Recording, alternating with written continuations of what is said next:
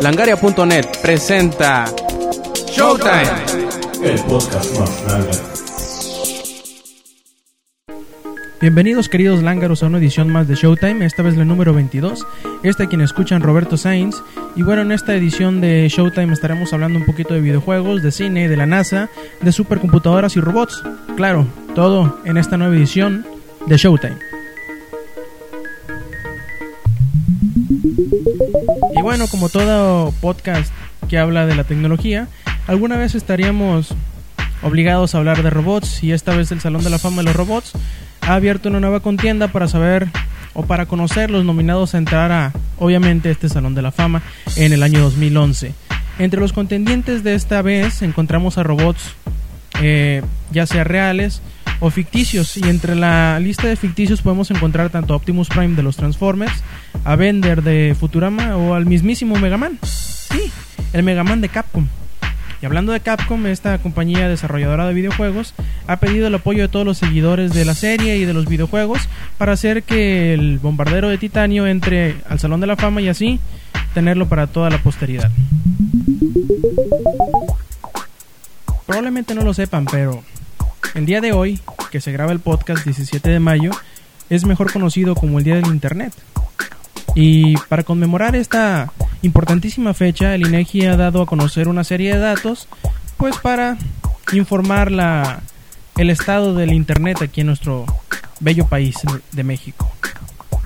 Entre estos datos afirma el INEGI que 7.1 millones de hogares cuentan con computadora, ya sea con una, con dos o con más, pero 3.7 millones de estas carecen de conexión a internet. Por lo tanto, nos queda un fabuloso total de 3.4 millones de hogares, los cuales cuentan tanto con computadoras como con conexión a internet. De los 3.7 millones que no tienen conexión a internet, el 53.7% afirma no tenerlo por falta de dinero para contratar el servicio, entre ellos Mr. Windows Mac, mientras que el 24.3% dice no necesitarlo. Además, el 22% restante dio razones de otro tipo de razones por las cuales no tiene. Además, en su totalidad de los hogares, el 13% cuenta con internet, mientras que la proporción de naciones de la OCDE, por ejemplo, es más o menos del 57%. Además, el INEGI afirma que 3 de cada 5 usuarios, que es aproximadamente el 62.3% de los usuarios de internet, acceden al servicio fuera de sus casas, ya sea en un café internet o en su universidad o en cualquier hotspot donde puedan entrar a internet. Además, como nota adjunta o como nota interesante, afirman que los jóvenes son quienes tienen o quienes hacen un mayor uso de la tecnología, dado que el 77% de los cibernautas mexicanos tiene menos de 35 años. Y bueno, no recuerdo si en la emisión anterior les hablé del cierre de 3D Realms, que son quienes estaban encargados de desarrollar Duke Nukem Forever. Pues bueno, después del cierre del estudio desarrollador, se han dado varios rumores muy interesantes y bastante curiosos, así como una acción legal de Take-Two contra el desarrollador. Bueno, primero vamos a ver lo que son los rumores. Uno de los primeros rumores que surgió fue que la compañía desarrolladora 3D Realms decidió cerrar en vez de vender la licencia de Duke Nukem por una cantidad nada despreciable de $30 millones. Cosa que desmintió el cofundador del estudio, Scott Miller, afirmando que el estudio habría tomado esa millonada de dinero sin pensárselo dos veces, dado que una inyección de capital tan grande podría significar muy seguramente la terminación del juego. Claro está, si no se largaba su periodo de desarrollo otros 12 años. Otro de los tantos rumores que le dan vueltas a esta situación de 3D Realms es uno que afirma que el cierre del estudio no es más que un movimiento mercadológico, pues un día antes de que el estudio anunciara el cierre del mismo, se registró el dominio de SaveDukeNukem.com, lo cual, como lo acabo de decir, hace levantar las sospechas de todos los seguidores de la serie, pues les hace pensar que el cierre de 3D Realms, que fue bastante repentino, no es nada más que una movida para darle presencia al juego en la industria. Y como les hablaba, también Take-Two está pensando ponerle una demanda a 3D Realms, dado que ellos dicen que les deben $12 millones. que fue la cantidad que le pagaron a Infogrames para tener la licencia para poder publicar el juego. Y pues obviamente, como el juego nunca se terminó, pues no salió a la venta, cosa que hace que Take-Two haya tirado a la basura de esos $12 millones. Y nuevamente Scott Miller no cerró la boca y aseguró que la compañía no había recibido ningún céntimo de todo ese dinero que aseguran haberles dado a Infogrames, obviamente. Además, si recordamos, hace unos cuantos años se dice que el estudio desarrollador 3D Realms había financiado, por no decir en su totalidad, el desarrollo del juego. Y pues bueno, ya con esta declaración muy probablemente se descarte la demanda, pero ya veremos cómo sigue este litigio en los próximos días. Muy probablemente, si han ido a los cines últimamente, se han dado cuenta que la cartelera está un tanto escueta. Le hacen falta muchos de las grandes películas de verano que han salido en Estados Unidos, como por citar algunos, X-Men Origins Wolverine, que saldrá, si mal no recuerdo, por ahí del 26 o el 29 de mayo, siendo que salió en Estados Unidos y en todo el mundo el 1 de mayo. Y otra de las grandes películas que se estrenó hace cuestión de una semana fue Star Trek, dirigida por J.J. Abrams. Y da la curiosidad que esta película ya fue vista en el espacio antes que en México, pues los tripulantes de la Estación Espacial Internacional ya han tenido el placer de observar esta nueva película, dado que uno de ellos, Michael Barrett, les hizo saber a la NASA que, además de ser un astronauta, es un Trekkie, o como se hacen llamar los fans de Star Trek, y que le encantaría ver la película el día de su estreno. Deseo que cumplió muy puntualmente la Agencia Espacial Norteamericana, y pues ha de haber sido un momento muy especial para los astronautas, dado que esta película, junto con Star Wars, fue de las que hizo que muchas personas quisieran ser astronautas, y muy probablemente más de alguno de los que ahorita están en función de la NASA o directivos también saben que esta serie es algo muy especial para todos los astronautas. Y como ya hemos dicho varias veces, estos japoneses locos, pues bueno, resulta ser que Fujitsu llegó y le dio una patada en los tanates a IBM. Pues ellos tienen la que es hoy por hoy la supercomputadora más rápida del mundo.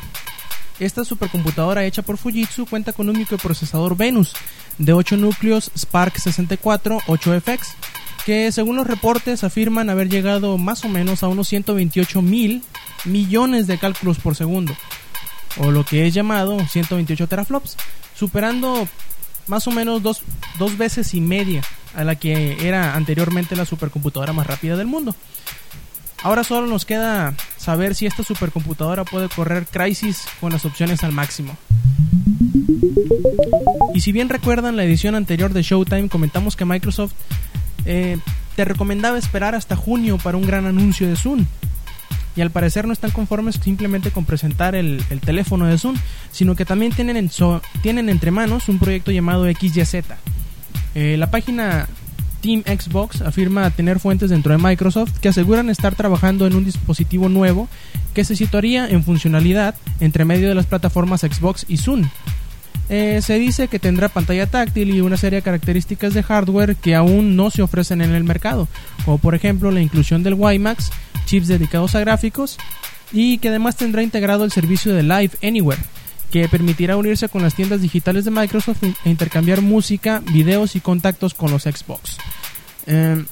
Además, como es de esperarse, XYZ competirá con Apple, Sony y Nintendo en el mercado de los portátiles, además de darle guerra a Google con la implementación de Live Search, que incluirá mapas, noticias y, claro, el motor de búsqueda. Muchos de ustedes se estarán preguntando si este es el mencionado Zune Phone, y al parecer no lo es, pues mientras Zune Phone contará con la capacidad de hacer y recibir llamadas, el XYZ no tendrá dicha característica. Más bien, si los ponemos de lado a lado con lo que ha estado haciendo Apple, bien podríamos decir que XYZ es el iPod Touch, mientras que el Zune Phone es el iPhone. Pero mientras Microsoft no dé ningún anuncio sobre esto, que seguramente lo hará o no lo hará en el E3, pues esto más bien es un rumor. Y bueno, pasamos de la sección informativa a la sección no mames, en serio lo hicieron. Pues esta vez la historia se remonta hace unas semanas en Amazon, que un usuario utilizó la sección de vender juegos usados o artículos usados y puso a la venta un juego. Hasta ahí todo va bien. El problema es cuando nos ponemos a fijar o nos fijamos qué juego es. Este juego de título Rayplay empezó a tener mucho eco en internet, dado que la temática del videojuego es secuestrar mujeres y abusar de ellas. Y esto llamó la atención de una asociación defensora de los derechos de las mujeres y les mandó una carta exigiéndoles al desarrollador del juego, Illusion Software, que dejaran de manufacturar el juego, que lo sacaran de la venta, lo cual hizo reír a los ejecutivos de la compañía, dado que el juego salió en 2006 y legalmente ahí en Japón. Estos ejecutivos dijeron que simplemente se les hacía ridículo este tipo de protesta, dado que los juegos que ellos hacen no tienen la intención de salir de territorio japonés y no pueden comentar sobre la campaña que están haciendo en contra del juego, dado que ellos no venden sus juegos fuera de Japón, donde son legales. Y bueno, obviamente el juego se sacó de la tienda de Amazon y se ha estado dando una revuelta en todo internet por este tipo de videojuegos, pero yo no le veo mayor inconveniente. En Japón siempre ha salido juegos, bueno, no solo juegos, también series, mangas, cómics o como les quieran llamar, con temática para adultos y sin mayor problema. Tienen, claro, mucho tipo de tópicos bastante perturbantes algunos, pero en realidad yo no lo veo ningún impedimento para que salga a la venta, menos cuando en Japón ya han sido aprobados y tienen bastante tiempo a la venta. Creo que este tipo de asociaciones, como la PETA de la semana pasada que les hablaba, deberían de enfocar sus esfuerzos hacia algo que le dé un beneficio. Por ejemplo, que luchen contra algo que en realidad beneficie a las mujeres. Un videojuego, que quiten un videojuego a la venta no va a hacer que disminuyan los violadores o los secuestradores o los asesinos o los cazadores furtivos. No les entiendo. Y bueno, pasando a otras cosas un poquito menos violentas, por decirlo de alguna manera. Hace unos días el presidente ejecutivo de Sony Pictures Entertainment, en un típico desayuno con empresarios, comentó que nunca ha visto que salga nada bueno de internet, jamás, y que además internet está lleno de puros rateros. Bueno, en realidad no lo dijo con esos términos, pero esa fue la idea que dio, dado que él dice que en internet todos esperamos que lo que salga sea gratis, y si no haremos todo lo posible para que esto sea gratis. Ahí en cierto punto tiene razón, pero en decir que no ha salido nada bueno de internet jamás, creo que podría sugerirle al señor Michael Linton, que se meta a Wikipedia y presencia por él mismo lo que es la enciclopedia más grande del mundo. Y claro, también hay otras iniciativas mediante internet que han beneficiado mucho a la humanidad, pero yo creo que con Wikipedia les será más que suficiente, ¿verdad, señor Linton? Y bueno, no podíamos dejar la oportunidad de mencionar a Blizzard en este podcast. Y como ustedes sabrán, Blizzard no estará yendo a la E3 por, bueno, básicamente tener su propia exposición llamada la BlizzCon. Y hace unos pocos días se puso a la venta un nuevo lote de entradas para esta exposición, y según fuentes, o más bien dicho, según los mismos de Blizzard, este lote de boletos se vendió en tiempo récord, algunos exagerando, claro, diciendo que se habían vendido en cuestión de pocos segundos, lo que contrasta con lo que otros dicen que fue cuestión de una media hora. Y bueno, ahora ya empezamos a ver unos cuantos boletos en eBay vendiéndose en una puja que lleva más o menos $940 el boleto. Y pues bueno, ya veremos en cuánto se terminará vendiendo estos boletos en eBay.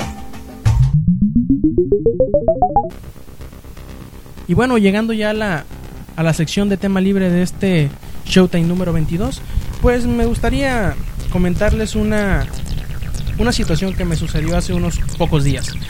Pues verán ustedes que hace poco terminé por segunda vez Prince of Persia, que salió hace unos cuantos meses, y no recordaba un pequeño detalle. Claro, el juego es muy bueno, gráficamente es excepcional, los escenarios están exquisitamente hechos, y lo que no recordaba en realidad era que al final hacen que a fuerzas no te puedes brincar los créditos. Y mejor aún, o peor, como lo quieran ver, salen dos veces los créditos. Sí, dos veces y con una diferencia de menos de 10 minutos. Claro, no les reclamo que pongan créditos, o que los pongan y que no se puedan brincar, pero que simplemente los hagan interesantes. Que no sea simplemente como en este juego, una imagen estática de fondo, una canción dando vueltas y vueltas, y como lo es, un chingo de letras pasando y que no tienen nada de importancia para ti como videojugador. Bueno, al ver que no podía saltarme los créditos, pues hice lo que toda persona haría. Apagué la televisión, bajé por chucherías, por agua, estuve dando vueltas un rato allá afuera, platiqué con mis amigos y después de 3 horas subí y todavía no habían acabado los créditos. Bueno, en realidad no fueron 3 horas, fueron como 10 minutos. Lo único bueno de haber visto los créditos totalmente fue que a final de cuentas me dieron unos cuantos trofeos que todavía no tenía, lo cual me hicieron feliz. Y bueno, esperemos que Ubisoft, que son los desarrolladores de Prince of Persia, piensen nuevamente antes de poner un tipo de créditos como estos, que no te dejan brincarlos y que además son muy aburridos, y cuando menos los enmascaren un poquito, que los pongan en un video que te explique algo, que sea el final, pues que el video te cuenta el final de la historia y que a un lado pasen los créditos, aunque en realidad ahí no le pondrías atención, pero de todas maneras saldrían completos y nadie se quejaría. Pero eso de poner una imagen estática con una canción dando vueltas y vueltas, yo creo que no es la solución correcta. Y bueno, con esto damos por finalizado esta edición número 22 de Showtime.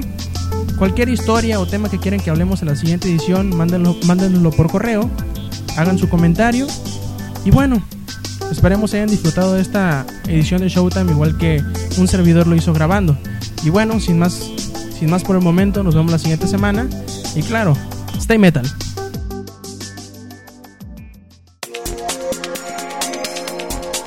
Langaria.net presentó.